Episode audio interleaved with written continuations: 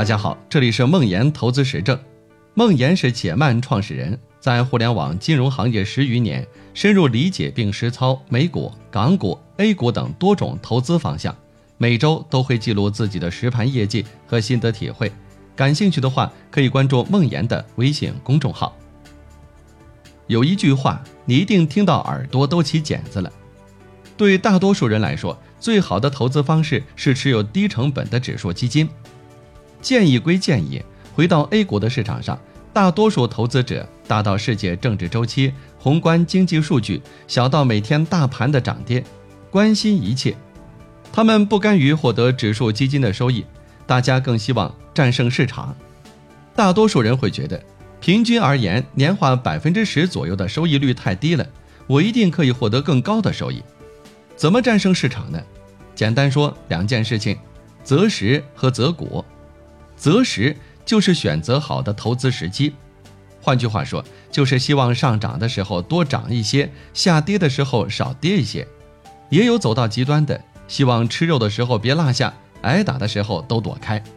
择时也分好多种，一种是基于估值、情绪的大周期择时，另一种是根据各种技术指标，比如均线、波浪、趋势，或者分析经济政策，希望买后就涨，跌前买光。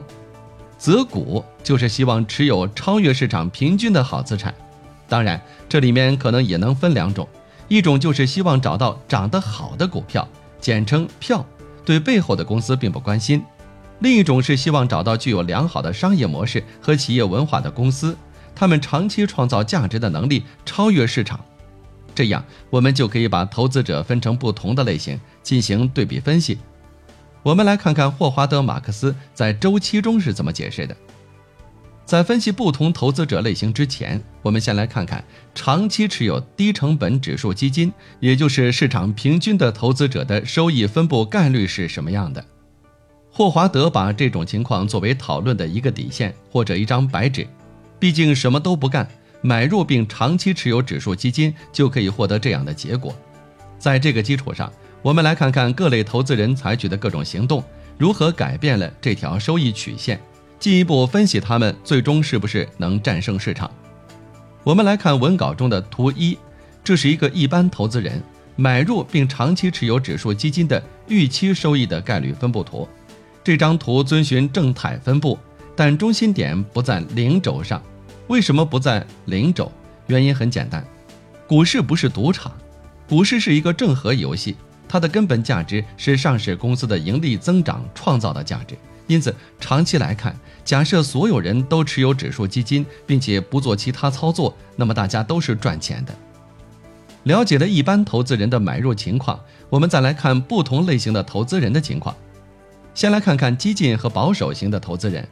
简单说，激进型投资人在股票上配置的仓位更高，甚至加了杠杆，因此我们可以知道。他获得更高或者更低收益的概率都变大了。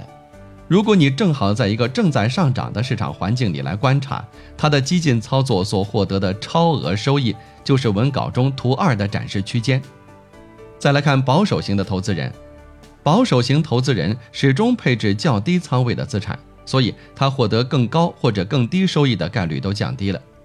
在二零一八年那样的市场里，如果你始终都只有百分之五十的仓位，你比市场少亏的就是图三那部分。那么择股型投资人的收益概率分布呢？他们研究世界运行的底层规律，研究商业世界的原则，研究好的商业模式和企业文化，希望找到给社会创造更多价值，从而超越市场的公司。这类投资者对企业的内在价值有着远超于市场平均水平的洞见。在他们的投资组合里面，在优质资源的配置更高，劣质资源的配置更低。这类投资者的收益概率曲线是典型的正偏态分布。如果他们更偏重于进攻，比如始终满仓，不择时只选择好公司时，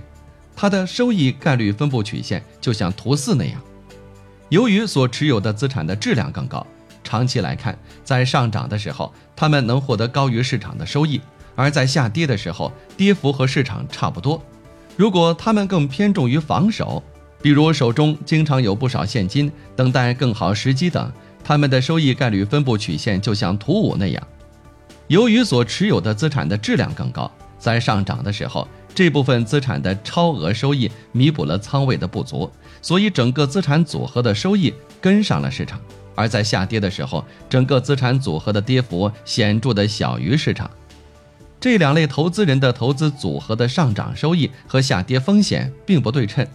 激进型投资人胜在上涨的幅度大于下跌的风险，这样在市场大幅度上涨的时候可以积累比较大的收益；防守型投资人胜在下跌的风险小于上涨的收益，这样在市场比较差的时候会比市场少跌很多。重点来了，还有一类投资人，他们不那么激进，也不那么保守。而是根据所在周期的位置来选择仓位。从大周期来看，尽可能在上涨的时候仓位重一些，在下跌的时候仓位轻一些。同时，他们也尽量选择比市场平均指数更好的资产。用我原来说过的一句话来概括，就是：感受在周期大致的位置，根据这个位置判断未来市场走势的概率区间，根据这个概率区间调整投资的仓位和布局。在极端的情况下重注，最后耐心的等待市场回归均值。你觉得这类投资者的收益概率怎么样呢？相信大家不用猜也知道，这类投资者的收益概率是要远远大于前面两者的，这几乎是最好的结果了。好了，我们回到现实世界，在现实生活中，大部分人在有大幅下跌风险的时候，比如牛市，仓位更重。而有大幅上涨可能的时候，比如熊市，仓位更轻，就像图六一样。这部分人每天在市场中希望找到强势股票，反而打断了公司自己复利增长的过程。与此同时，由于过于相信自己的能力，他们选择了过多的劣质资产，就像图七所呈现的。这就是 A 股市场大多数人的收益概率分布的真相。各位，你属于哪一种投资者呢？